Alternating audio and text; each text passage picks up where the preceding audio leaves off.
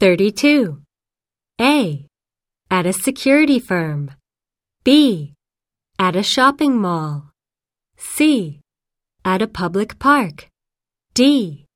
At a construction company. 33. A. An area is too busy.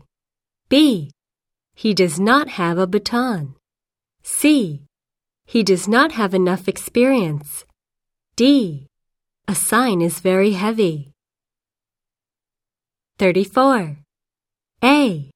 Closing an entrance. B. Handing out some information. C. Increasing security. D. Checking on some attendance. 35. A. He forgot about a meeting. B. He left a door unlocked. C. He did not get directions. D. He cannot be contacted by phone. 36. A. She has the phone. B. She has received a call. C. She understands what has been said. D. She was given the address of a property. 37. A. Call the property owner. B. Email a new customer.